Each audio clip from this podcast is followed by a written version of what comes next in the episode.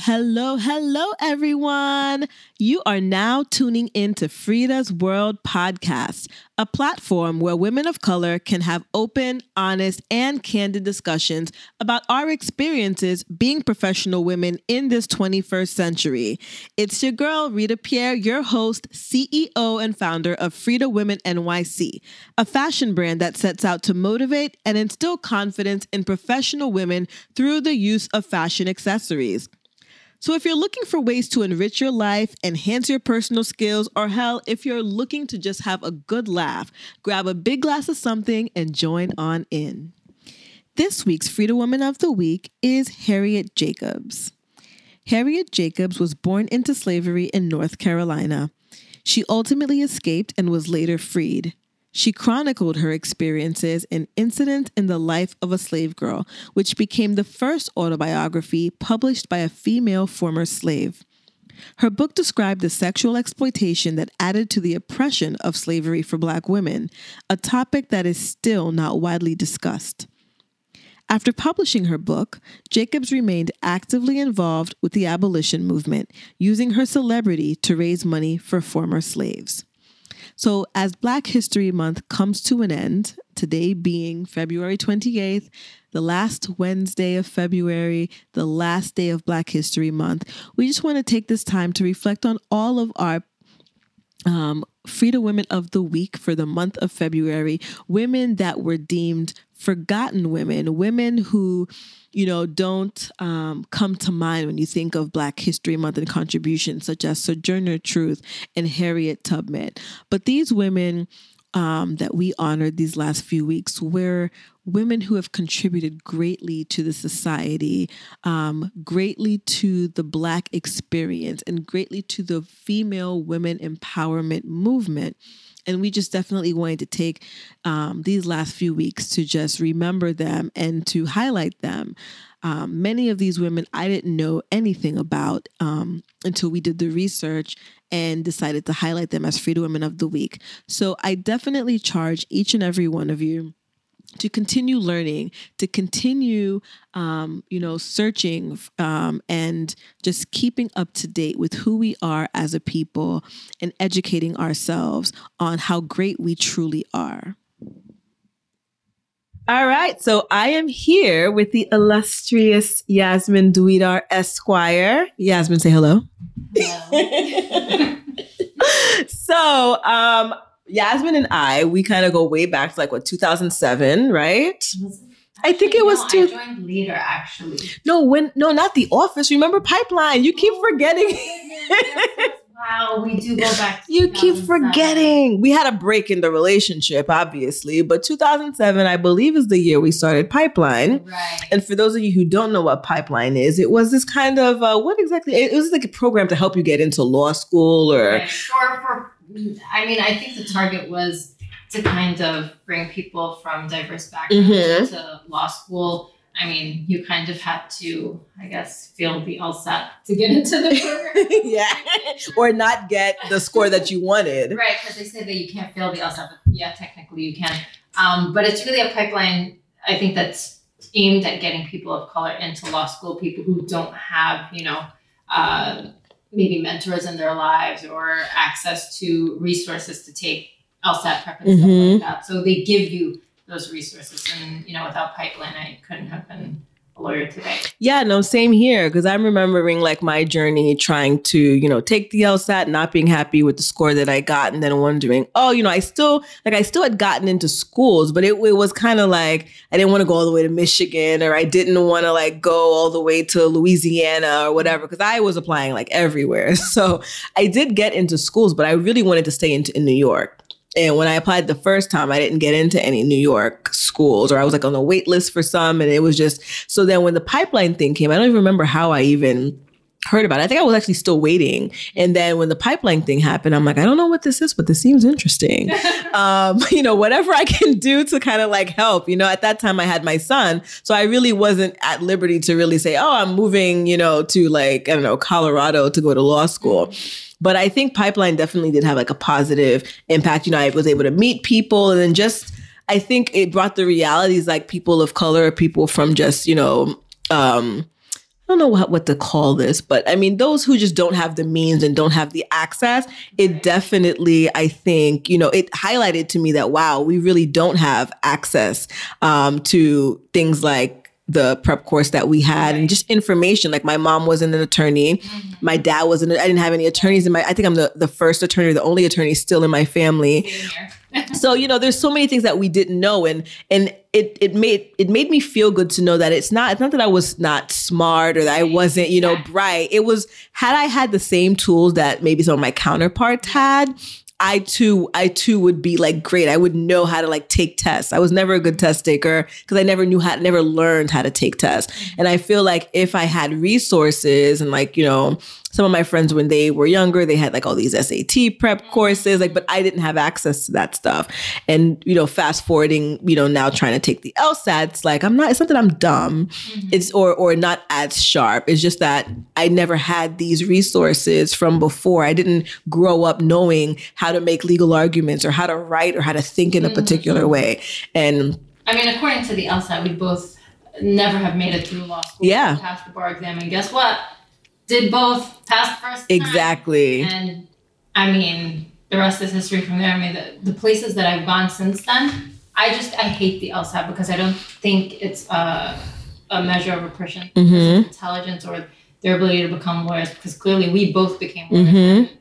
Accomplished lawyers. Yes. I mean, we're very active in the legal community. We're making a difference um, in the community uh, and in people's lives. And so, I mean, honestly, all of those schools' losses. Exactly exactly so i mean i think that that's just definitely also something that's like a, on a positive note to those who are wanting to go into law school or any real form of like grad school and they are taking these exams for the first time and they're discouraged because they're being told that well if you couldn't pass it or get a particular score then that means that you're not meant to do this you're not cut out for it that's clearly not true because these exams a lot, a lot of times i feel like they're also culturally culturally biased Right, right. Mhm. um, so you know, the exam is not the market. And what I see the trend now is um, some law schools are actually giving students options to submit GRE or GMAT scores Well, as opposed to yeah, as opposed to LSAT scores. Unfortunately, I had great Yes. Scores at that time. I was like, what is this foreign exam? It's testing things that I've never taken in life. What are games? What is this?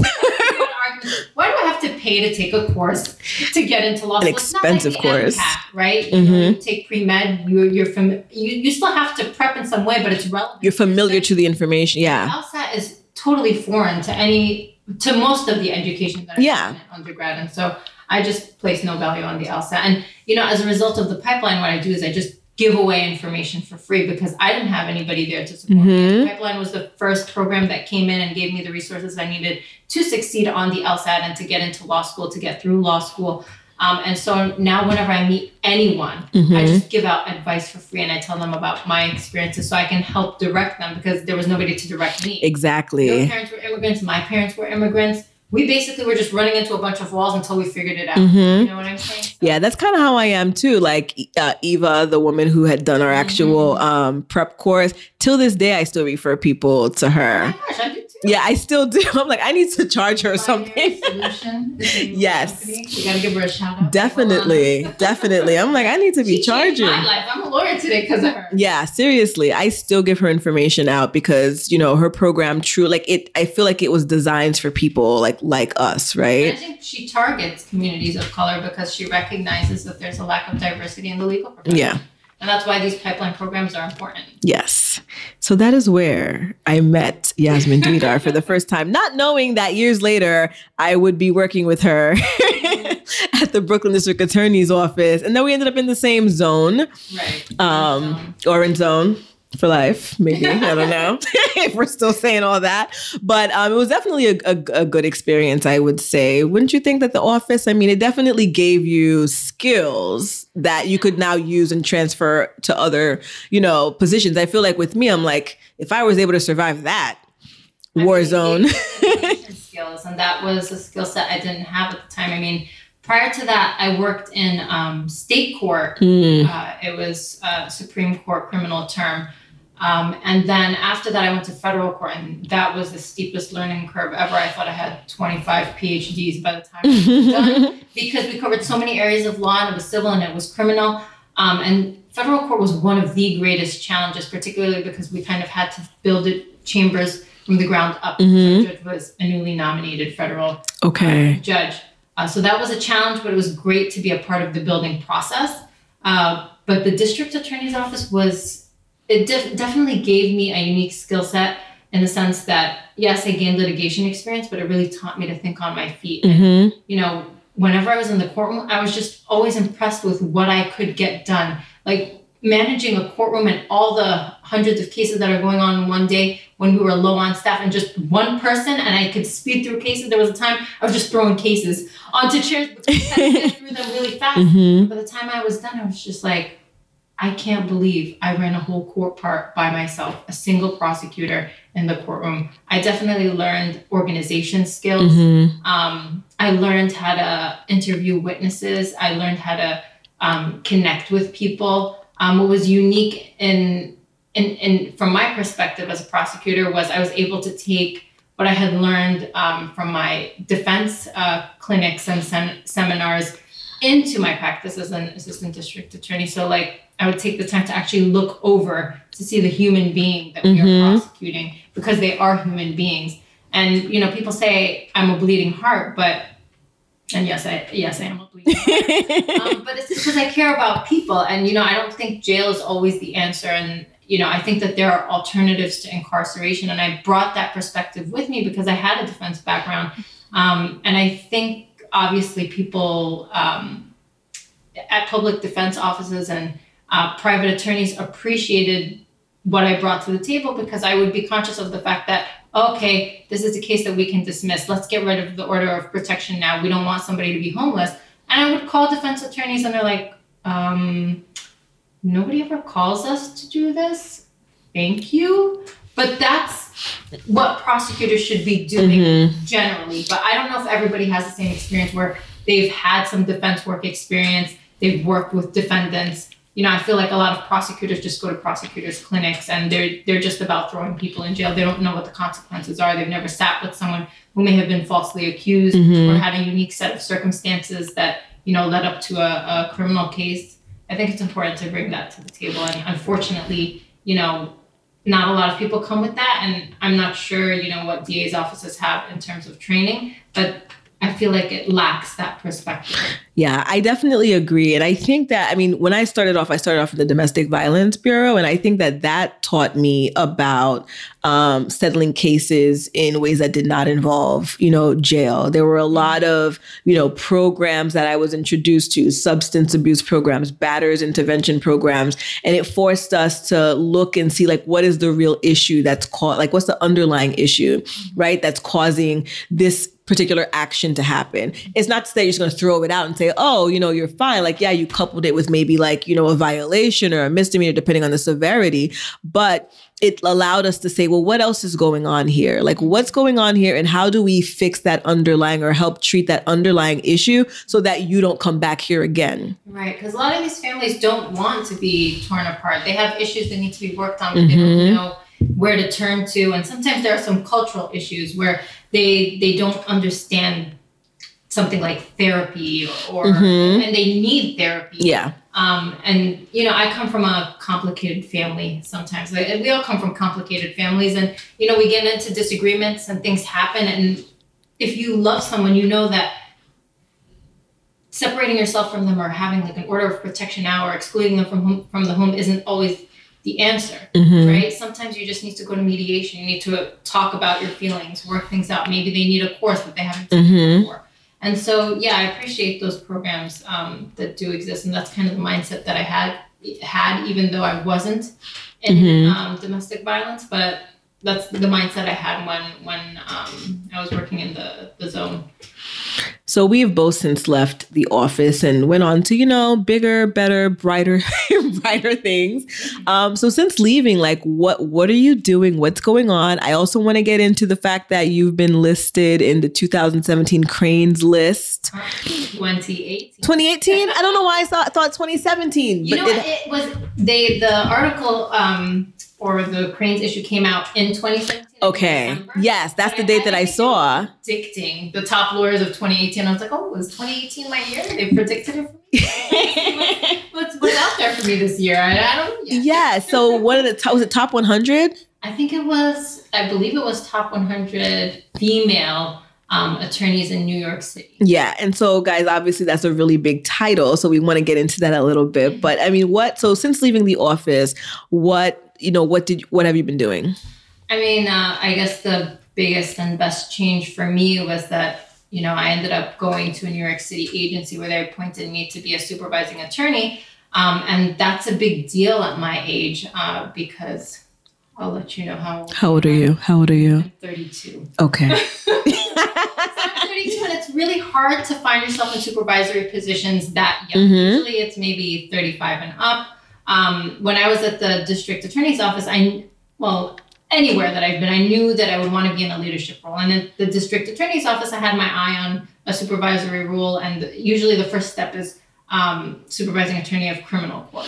Mm-hmm. But I knew the average number of years that you had to wait was like six to seven years to get there. Mm-hmm. Getting this position basically shaved off four years and gave me a supervisory position. And in this particular job, they also give you training mm-hmm. um, with respect to supervision. So that's beneficial uh, to me. So I'm finally a boss on some level. but you know what? I feel now that you're, you know, talking about being a boss, I feel like you've always been a boss because did you not found the uh, Muslim Bar Association? Well, not the Muslim Bar Association. Which what is it? The Arab American. The Arab American. Okay, guys, I'm sorry. I'm sorry. the Arab American Bar Association. Yeah. Uh, which is a big deal to be like the founder of an organization, a bar association at that. So, I mean, I know we're jumping all over the place here, but let's talk about that. Well, uh, to talk about that, we need to talk about how when I first uh, became an attorney and I started working for the judge that I worked for in Supreme Court, she took me to the Puerto Rican Bar Association. I had no desire to join bar associations. They just sounded lame to me at the time. Mm-hmm. Very wrong, guys. Join bar association. Yeah, seriously, connections. She took me to the Puerto Rican Bar Association, and the first event, I think it was a judicial event, and basically the room was packed with judges from the lowest courts to the highest courts in New York State and even from outside of New York State and politicians. And I just looked around the room and I was like, wow, I can't believe I'm in a room with so many powerful people. Mm-hmm. And people were so friendly and so nice and they were willing to be my mentor. And I'm like, I just met you. Like, you just want to help me? And I was surrounded by people of color. And that was just so different because, you know, the legal profession is predominantly white. And so to be in a space that was filled with people of color who were highly accomplished, who were just willing to offer you their time mm-hmm. and their help for you to succeed in your legal career, I was like, wow, this is extraordinary. And I thought to myself, well, this doesn't really exist right now in the Arab community. I don't have something like that to go to. I loved being an honorary Latina though, so I was like, I'm gonna be a Puerto Rican member of bar association, and people would come up to me and they would talk, you know, about how like they would start talking in Spanish and they would look at me and talk about their experiences as Puerto Ricans and look at me to like agree mm-hmm. with them. And I'm like, oh no, no, I'm, I'm Egyptian and Filipino. But I love Puerto Ricans and I love being an honorary Puerto Rican. Shout out to the Boricuas. yes, shout out. Um, but uh, so when I when I saw all of that power in one room, I was just like, this should exist for the Arab American community. And I knew that there was a Muslim Bar Association, mm-hmm. and they're a great organization too, do a lot of great work. Um, but I also thought it was important to distinguish between Arabs and Muslims because that's mm-hmm. conflated. Yes. Right? Um, so the Muslim Bar Association, I mean, they're open to anyone joining, um, but obviously the focus is usually Muslim um, attorneys. With respect to Arab American attorneys, I mean, they could be any religion or no religion at all. It covers a different um, kind of uh, group. Um, but the Puerto Rican Bar Association is really what served as the inspiration because I thought to myself, yes, the Arab American population in the um, legal profession, you know, is probably not as large or as powerful at this point, but the Puerto Rican Bar Association was at that point too. Mm-hmm. Sometime I think it was in the 1960s. It was just a couple of lawyers that got together to start an organization. Fast forward like 60 years later, and it's this amazing, yeah. highly powerful organization.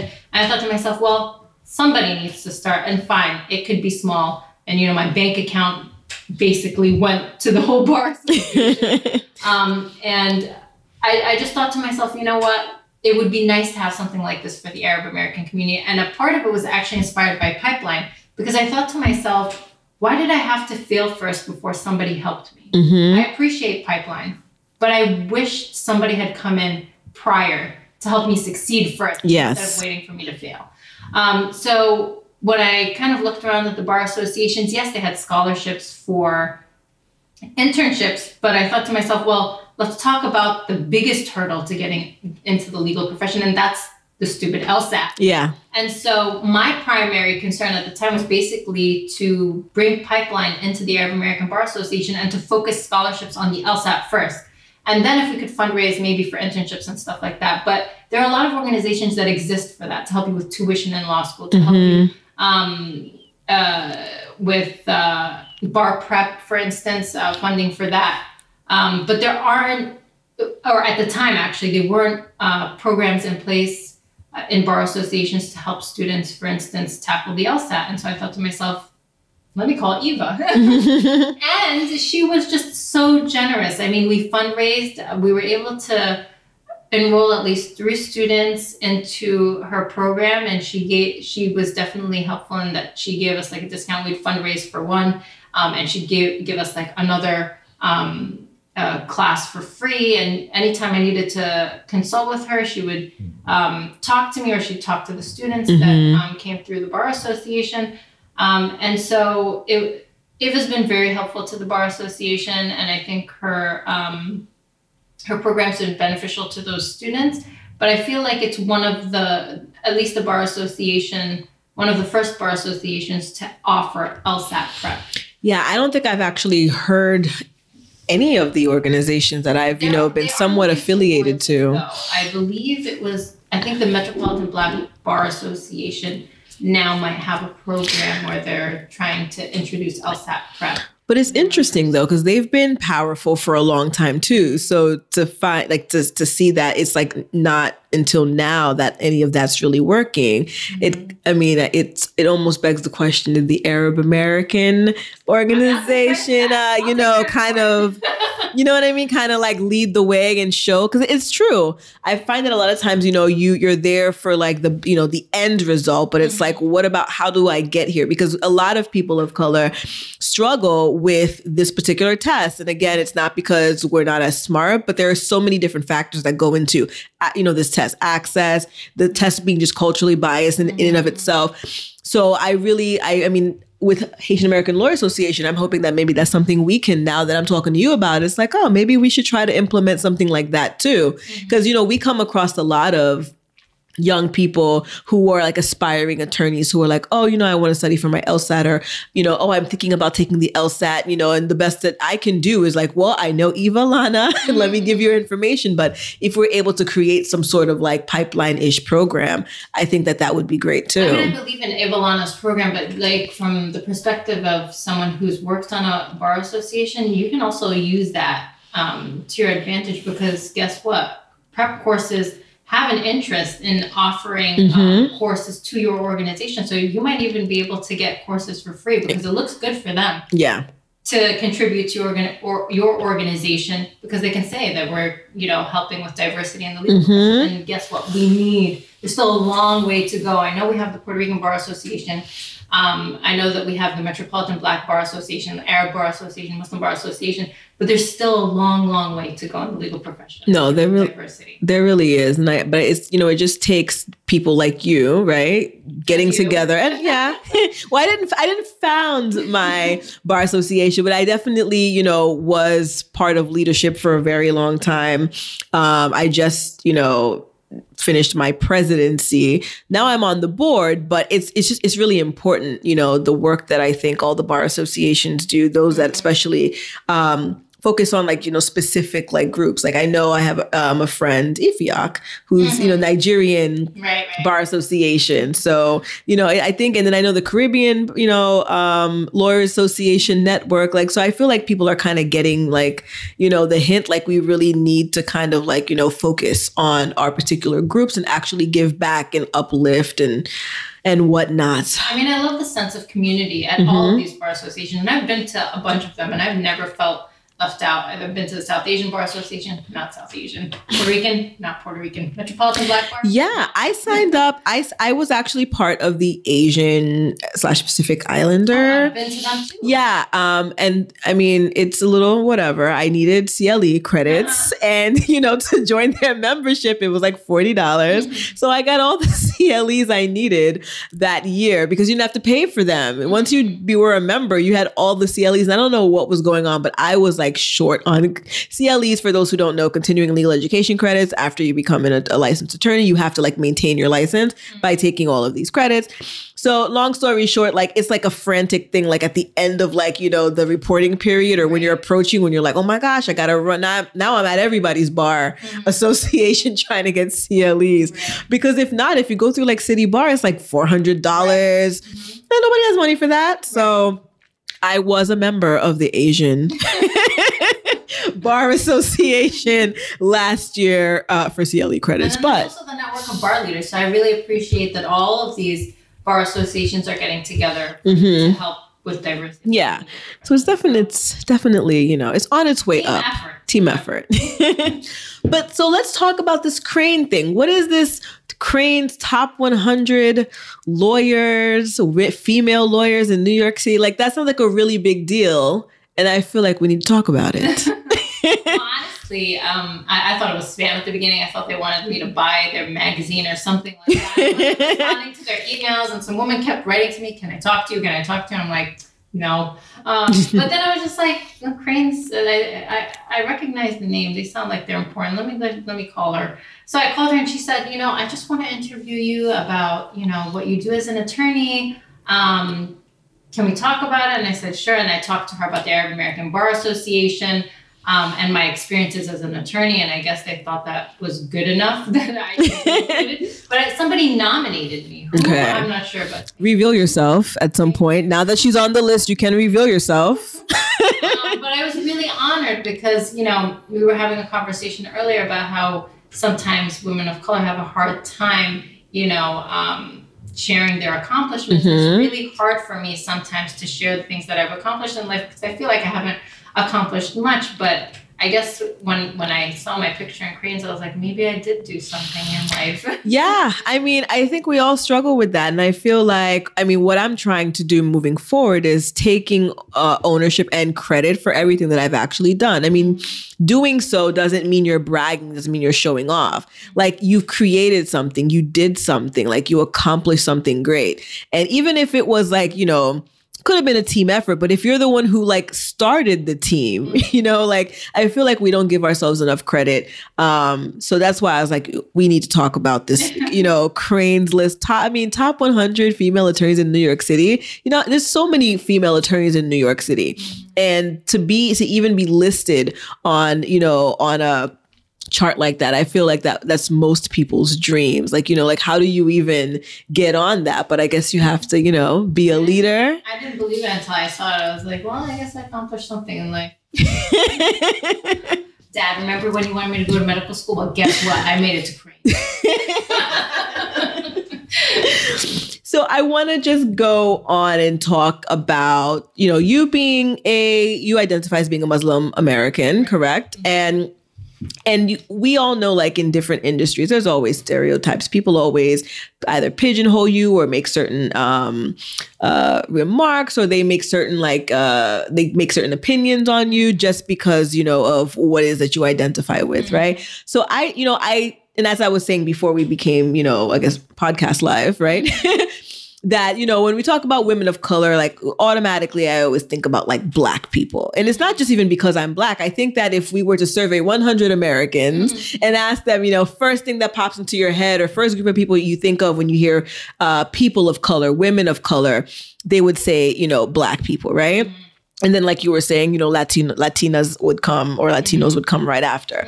But you know you're the first non-black person that I've had on this podcast. So I kind of want to I'm kind of interested in in hearing a little bit about like your experiences identifying as a woman of color because you are a woman of color and being a, a Muslim uh, woman attorney um you know talking about like how how that's shaped your career, what challenges you faced um especially you know that one incident that I keep referring to Yeah. that we'll talk about or that you can bring up as to you know because you were you're Muslim Mhm. um you know a particular judge didn't think that you'd be ready but we'll explain all this a little bit um into I guess your spiel about like you know being a woman like how do you identify as as um being a, a female attorney who happens to be a woman of color who also happens to be a Muslim, especially in today's climate, I would say. Like how, you know, th- take us through that. Well, to give a little bit of background, I'm a little bit of brown and a little bit of yellow. So I'm half Egyptian and half Filipino, but I've navigated most of my life as Arab because I, I don't have as many Asian features as my siblings. Mhm. So I pass as Arab and oddly as Latina um, a lot. Um, but I also wear the headscarf or and or veil, which is also referred to as a hijab. So um, navigating through life, it's very obvious that I'm Muslim, and so when I walk into a room, it, it's very hard for people to miss me. I, I was probably the most memorable ADA um, in all of Brooklyn because I was probably the only one that looked like me. Mhm. Everybody remembered my name and they'd come up to me and I'm like, I don't know you, but everybody knows who I am.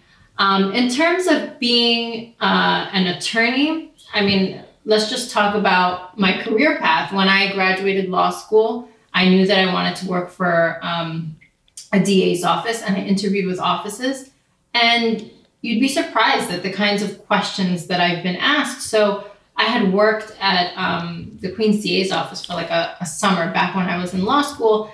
And I talked to um, attorneys of color there. And there was a particular unit uh, within that office that was known to hire predominantly white males. And after that, white females, but predominantly white males that they didn't get along with people of color. They didn't really hire a lot of people of color in that unit. And so when I came around to interviewing, I interviewed with that unit. And so when I sat with the um, ADA that was interviewing me, he started talking about an ADA Muhammad. And I, I could, for the life of me, I don't know why he felt like he needed to talk about ADA Muhammad every five seconds. He's like, ADA Muhammad seems a little bit strict. He observes this, this, that, and he does this, this, that. I'm like, I thought this was an interview about me. I, why am I explaining my my faith to you? I'm just like, well, everybody has, you know, their own way of practicing their faith. I don't necessarily practice like ADA Muhammad, and I don't do this and I don't do that. But most of the conversation centered around that. And then he asked me a whole bunch of questions that were standard, and I had prepared answers for them because I already studied um, those set of questions. And I never got a call back after that. People who worked with me in that office were just like, you didn't even get just one more round. And no, not not a single round. They started asking around like, why didn't she get at least one more round? And they had no idea. But you know, the, the thing about being discriminated against is sometimes you can't prove it. Mm-hmm. You can't put your finger on it. But I know it happened. Um, and I know he asked inappropriate questions. And I didn't get another interview and you know what, their loss again. Um, but that also happened when I interviewed the Manhattan DA's office. There was a point where, um, I mean, I had gone to the highest round, which was really difficult to get to. Getting one interview is hard, getting 3 is Mm-hmm. harder. Um, by the time I got to the last round, the questions got a little bit more intense. And at some point, somebody dropped in a question about because I am a bleeding heart and it comes off in my interviews sometimes. And you know, if you're going to a prosecutor's office, they don't really want to hear about defendants. Mm-hmm. Um, so I brought a little bit of that, but there was a point where one of the ADAs turned to me and said, Well, would you feel comfortable dealing with a case that would have a connection to terrorism? I felt Oh, like I had to look around the room and be like, who's she who's she talking to? Did anybody else hear that? Because I'm pretty sure that that question is inappropriate. And I said, You know, I'm all about justice. I'm going to do my job the right way. Um, but if I was white, I'm pretty positive that that question would not have been asked. Um, suffice it to say, I did not get the position, but also your loss. Yes. Um, womp womp. um, but the fact that reputable organizations or places like DA's offices can do that is really disturbing. And actually, um, I I can't recall. I believe it was the a bunch of bar associations got together to talk about you know the criminal justice issues in um, district attorneys offices and one of the biggest complaints was that there are no people of color almost no people of color in leadership and they actually did a breakdown statistically and it was just like you know X number of black people in roles of leadership, and it was like 2%. Latina, 1%. The numbers were so tragically Mhm. low. We were trying to figure out a way to address that. Like, do we need to talk to DA's offices about their hiring practices? Like, what's going on Mhm. that people are not in positions of leadership? And we do need people of color in positions of leadership. We need to have diverse perspectives come to the table. Um, uh, but you know, at that time, um, I think there was an article in the paper that was talking about, um, I think the lack of diversity. I can't remember where, but the lack of diversity um, in district attorneys' offices, and that was a meeting, you know, trying uh, to address that. Um, I'm having one of my my, my moments. You're gonna have to bring me back on well, I mean, so I, I, I mean, I didn't even know that part about the different um, interview processes Yeah. in um, Queens, Manhattan DA's office. But talk about your experience at the Brooklyn DA's office, since that's where you you work. Like, what challenges did you face? What in what inappropriate instances did you um, experience? Um, that you credit to you being, you know, a Muslim woman. Okay, well, I, I mean, I in my observations while I was an assistant district attorney, I, I noticed that sometimes judges were just not culturally or religiously sensitive. Like I felt like they needed training, and I believe that they've changed that recently and added that. Um, there was, we'll call him Judge Grumpy. It's not too far from his name. Anybody would know who he was. Grumpy. Uh, one day, uh, my case was called, and so my colleague was standing up on the on the case. And one of the questions that a prosecutor is usually asked is, "Are you ready to go to hearing and trial?" And so we prepare notes inside the file to say whether or not we're ready. And at that time, I had indicated that I was ready to proceed to hearing and trial. It was a Friday. And so the judge said, Are you sure ADA Dwedar is ready? And um, my colleague said, Yes, she indicated in her notes that she's ready. He's like, Are you really sure? And then he has this thing where he goes off. So that turns off. So Mike, so he he he went off the record and he asked my colleague, Are you sure ADA Dwedar is ready? I know today is a Friday.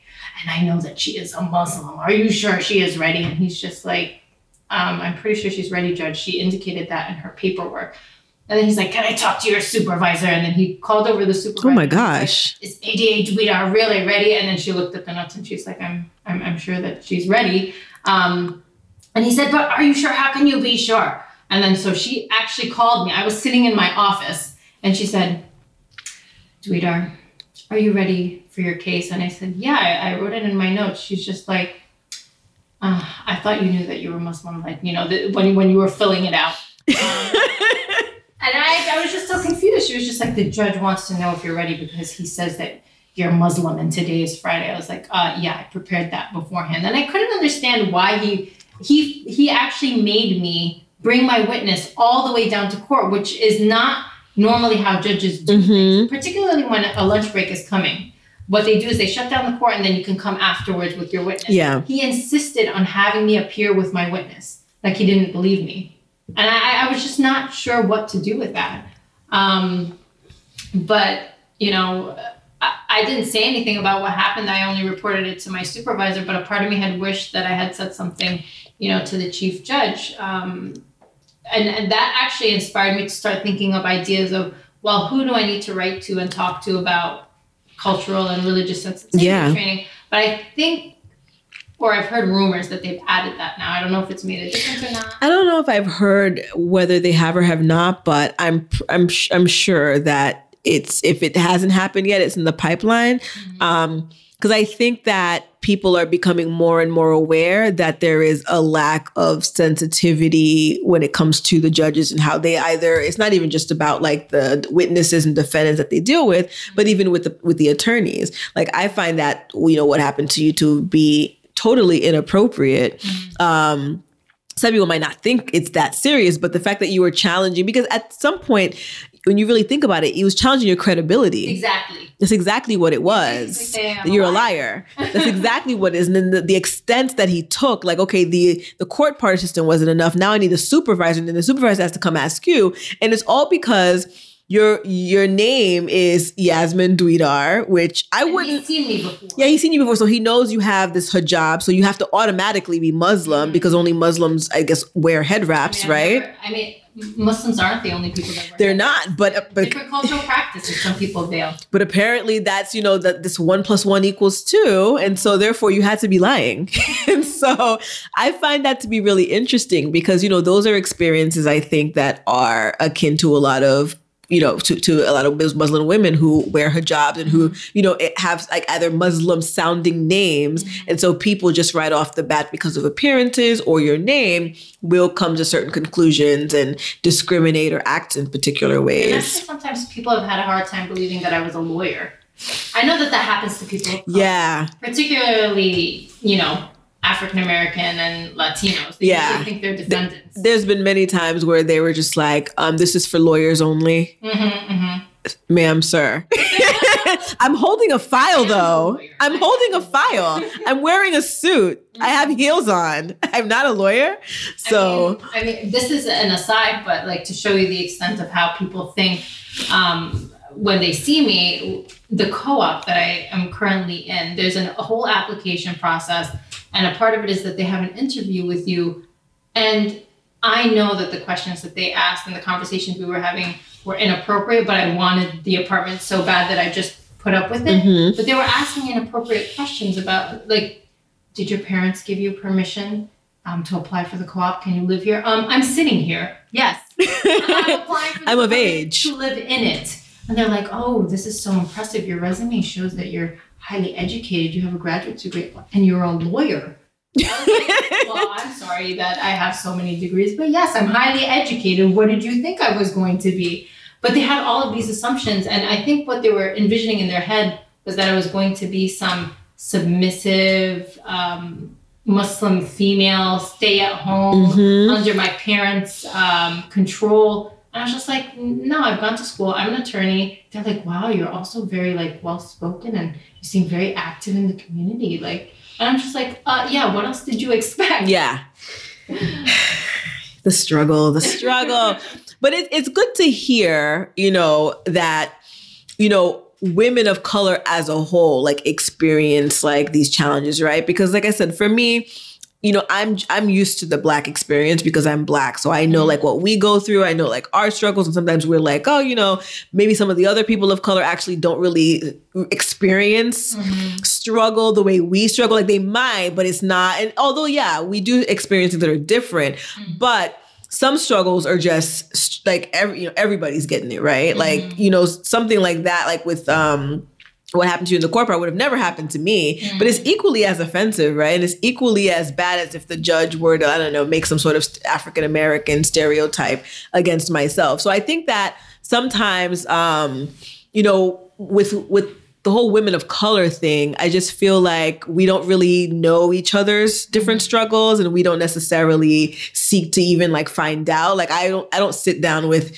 you know, my Muslim friends and say, "So, you know, what are the what struggles do you actually go through as a woman of color?" Like I don't even like you don't even really acknowledge like each other as like you know you're also a woman of color like what are your experiences or you don't go to the latinos and say you know as a latina woman like what what have you experienced so i find that you know having these uh, conversations with people who are not exactly like you but still fall under the same umbrella when it comes to the world right because if you're not white you're of color uh, and just learning like what you know struggles and just hearing that you know it's it's really like a global movement it's not like just you know compartmentalized or just you know akin to a particular group I mean, I can't say that um, I have the same exact experiences. Like the black experience is different from the Latino experience. Mhm. The experience is different from the um, Arab American and or Muslim experience.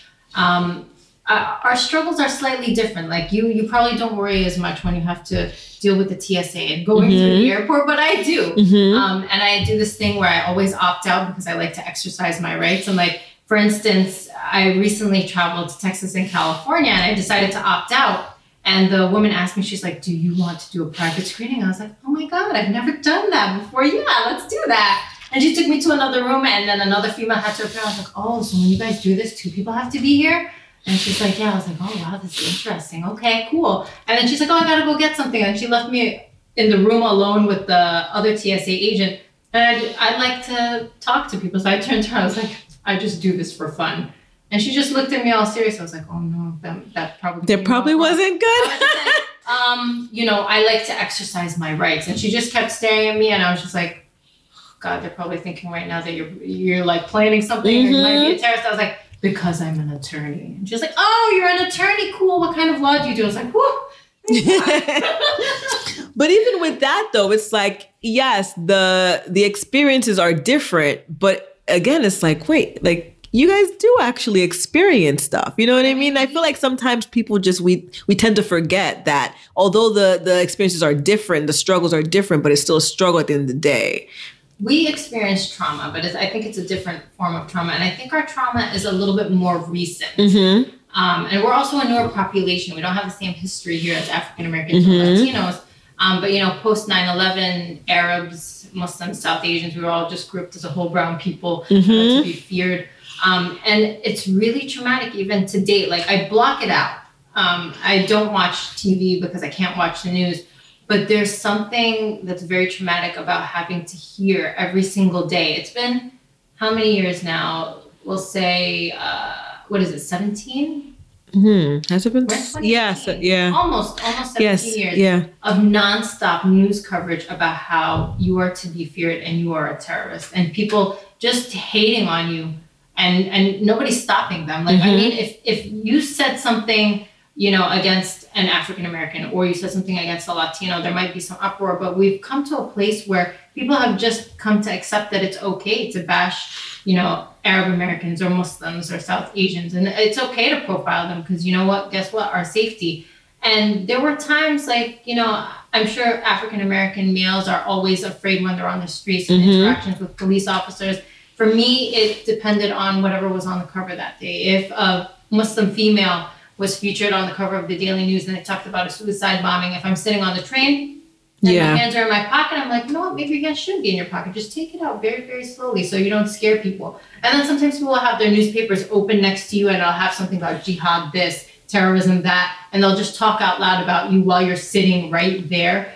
Um, and so I have to read about it all the time, hear about it all the time, deal with people on the streets who don't understand the difference between Arabs and Muslims and that Islam is actually a peaceful religion. They haven't read anything about it. They're just learning from television, which is 99% of the time telling them to hate us. Mm-hmm. And so I just feel like someone that's hated a lot of the time. And when I'm approached um, by white people sometimes, I'm actually afraid because I'm not sure what they're going to say, especially if they're a stranger, because I've had encounters where I've met people on the streets that will just say all kinds of racist and offensive things um, and things that are really hurtful. And I just now when I'm approached by strangers, I'm just like, what's going to come out of their mouth? And if they're kind to me, I'm like, oh, thank God. Mm-hmm. You know what I'm saying? Yeah, but it's, I think, you know, I mean, obviously I've been, for me, and I mean, let's say obviously, but I've been aware of like, you know, what's been going on, like, you know, how Muslims and people and Arab Americans are, are treated. But you know to kind of like actually like sit down and talk about like these like very real fears that you go through like on a daily basis. And and you and you're right. You know african americans you know um, i'm haitian american you know we go through so much you know on a daily basis but we've been going through it for like 400 years or however many years. But then it's kind of like you know this is what it is. But then like to actually see myself you know in some of the situations that you just described like it it, it is kind of traumatic right? Like not knowing who might now come after you or follow you off the train mm-hmm. or you know or try to even like attack you because they're you know they're they believe that you're somebody that needs to be attacked or make a report about you right? Just because they saw you walking down a different r- route or whatever. So i could i can definitely um obviously, you know, I'm not Arab American or Muslim, so I can't say that, oh, I, I definitely know mm-hmm. um, how you feel. But I can imagine, in a sense, like where the trauma is coming from. And it's true, like, you know, I have colleagues that we have these, you know, political conversations with, and just to see like people who you don't expect to hold certain biases and to have certain points of view. Like you think that this person's a lawyer, they're educated, like they would not think this way. So, mm-hmm, mm-hmm. you know, you have people in the like you expect maybe random people on the street because you don't know their education level, you don't know their their cultural sensitivity levels. Mm-hmm. But when it's like your colleagues, your supervisors, people you work with that hold these like very racist, very classist, very just like malicious like ideas and ideologies and you're just like how could you be an educated individual my supervisor and hold you know harbor these thoughts? So i honestly think a lot of um, arab american muslim youth need therapy. Mm-hmm. and sometimes i think i need therapy. I'm only okay right now because i honestly don't watch tv i don't read the paper. I stopped reading comment sections. Mm-hmm. but if i do read an article it can trigger something for mm-hmm. me and it'll send me into like a state of depression. It'll make my stomach turn and so I've just made a conscious choice to block it all out so that I can be okay. But when I'm in those moments, I don't even know how to describe like how it feels. Mm-hmm. Um, but I've just consciously chosen to block it out just so that I, I don't have to deal with it. But I know it exists around me. I'm mm-hmm. just not looking at it. Yeah. So we definitely covered some some deep topics here. It was supposed to be a little lighthearted. Like let's talk about you know Crain's and let's talk about about Dwedar as a as a whole. But we definitely got into I think some just some some really important topics. You know I think I think it was really great to have you on this episode as a non black woman, but a woman of color mm-hmm. um, and a Muslim woman um, attorney at that. And just to mm-hmm. talk about some of these things that, and I think it's caused, um, you know, just talking to you about your, your experiences, caused me to maybe be a little more sensitive because mm-hmm. although we are all minorities, you know, it's easy for, you know, me to to to like look in and say, you know, do I have some of these? Do I also harbor some of these biases? Like, I feel like when you're not the group, right, that's under attack, like, sometimes you don't necessarily process um, how it is that they're experiencing mm-hmm. things and how it is that they're actually going about like you might be you might even find yourself being a little insensitive and not really knowing it because of just again like the hysteria the climate and everything right. that's going on so i think it's always good to kind of like you know check in with like the people that you know you know um, that are either within a particular category experiencing certain things going through certain traumas and actually like kind of now like saying you know what like i need to, maybe let me reevaluate like when i hear somebody making these types of comments right about muslim people or arab people or mm-hmm. people talking about you know just there's things in their own politics right now. Like, you know, there was that recent, I don't even know, there's so many things that pop up in New York City, but whatever the last terroristic or alleged terroristic event that happened. And so, you know, I had a lot of my colleagues that were just saying a whole bunch of stuff that was just very ignorant, right? And, you know, I think a lot of times, you know, what we all as black and brown people need to do, we do need to stick together and stand up for each other. Right. Like, I'm not Arab, I'm not Muslim, but I'm also not going to sit here and tolerate mm-hmm. my white colleague talking about, you know, oh, he's in, in favor of the Muslim ban and all this right. other stuff. So I think that sharing experiences and being able to really you know empathize in a sense it's like all right you know when when i hear these things that are going on like i should be able to shut it down as well and not mm-hmm. one not participate because sometimes listening to it and right. is is you participating you might not be agreeing with the person and be like mm-hmm. i can't believe this person saying that but when you're letting that person like vent out and air out their frustrations about mm-hmm. the administration and how they're so relaxed on border control and you know letting everybody in like that's you participating mm-hmm. and and kind of like enabling them in a sense, right, to continue their like propaganda. So I mean, I will say I appreciated people like you and the other women of color that I worked with in the DA's offices because I could share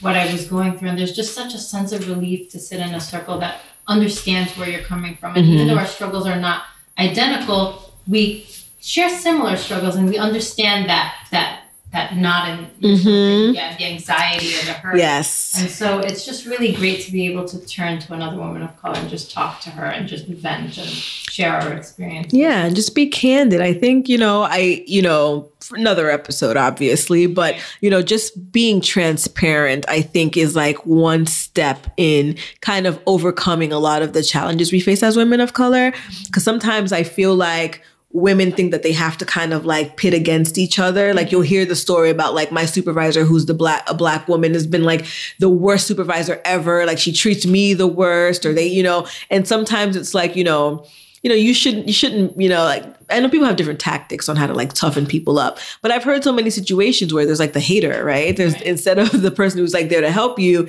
they're there to sabotage you instead. And so mm-hmm. there's that whole theory that women can't work together and women of color are even worse. Mm-hmm. But, you know, I dare say that that's not true. You know, I've been in so many circles where women have actually been more than women of color have been more than you know um, happy to like share their experiences i think it's just all about the approach but i think transparency you know sharing your story sharing your struggle letting people know that yeah i'm a supervisor this is how i got here not mm-hmm. holding back and saying you know i also experienced these you know, um, you know, these fears as well too, but yet I'm still here. Here's how I overcome it. I think all those things are necessary. And you know, it starts with conversations like this. Mm-hmm. so next time we're gonna have to have a more light, lighthearted, hilarious. Yeah, this one wasn't. This, this one wasn't funny. you know, it's a funny one. The funny we, one's gonna come up. You know what? We're gonna. Yeah, we have to do a funny one. I don't understand how it got here. it's so These true. heavy topics, though. We, we were talk about discrimination. Yeah, and, like, we were supposed to. Through, like, but we need to have these too. You know, there's there's a time for laughter, which is usually 95% of the time. And then there's also serious topics that we still need to talk about, but we can't be as funny funny with them, right? We can't be as like haha with them because then it's like we're missing Jaleesa. Yes. Yeah, if Jaleesa was here, but then Jaleesa, I think you know what, they're probably yeah. There might have been maybe a couple more jokes. um, but that's because we would have went off on tangents. Right. but but reeling it back, thank you so much. Dwedar, as I call her. The office trains us to call people by their last names. And although I haven't been there in two years, I still call people by their last names. all my ADA friends still call Yeah. So thank you, Ms. Pierre, for having me. You're welcome. You're welcome. And we definitely will do another one because, like you said, you know, this is not as funny, but we have to talk about serious topics too. It can't always be funny, but I think we have a couple of laughing laughing points here. I think the Judge Grumpy thing might might get some people laughing. Those who have identified Judge Grumpy. yeah. But yeah, but this is a wrap for season two, episode three now. Um, definitely tune in to FREEda's World podcast. We are available on Apple, Stitcher, and SoundCloud. I feel like I'm always having to remember, and it's only on three platforms. but definitely follow us if you want to know more about the podcast or more about FREEda Women NYC in general. You can find us on Twitter Instagram, and Facebook. The handle is FREEda Women NYC, F R E E D A Women NYC. And also, uh, take a mosey on to our website, www.freedawomennyc, and shop for the latest workplace accessories. I keep saying workplace, but you can actually, I've worn brooches to, to church, to funerals, unfortunately. I've worn them to weddings. So basically, accessories that can like uplift your outfit and make you feel good because it's all about the look good, feel good effect, right? And I feel like as women of color, especially, we go through so much, and sometimes you just want to like feel good, even though you don't actually feel good, but just looking good, like kind of gives you that spirit. So mm-hmm. if you're interested in feeling good about yourself, go to the website, make a purchase, and also find out about our social justice um, initiatives, our social impact initiatives, as well as um, you know our weekly blogs that are posted there that talk about different issues like this. Some heavy, some funny. Um, but yeah, thanks again for tuning in and thank you for coming, Dwedar. Thank you. Thank you. All right. See you next week, guys.